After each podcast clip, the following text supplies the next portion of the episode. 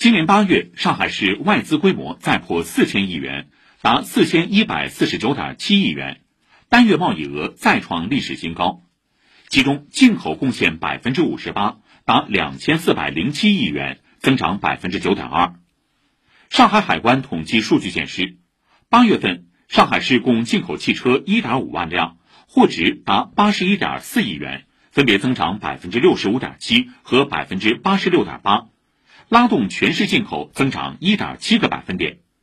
此外，能源产品进口价格的上涨也推高了增速。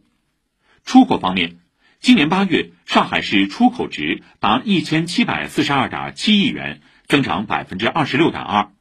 其中，电动载人汽车、锂电池、太阳能电池出口分别为一百二十八点三亿元、三十七点二亿元、九点九亿元，合计拉动全市出口增长七个百分点。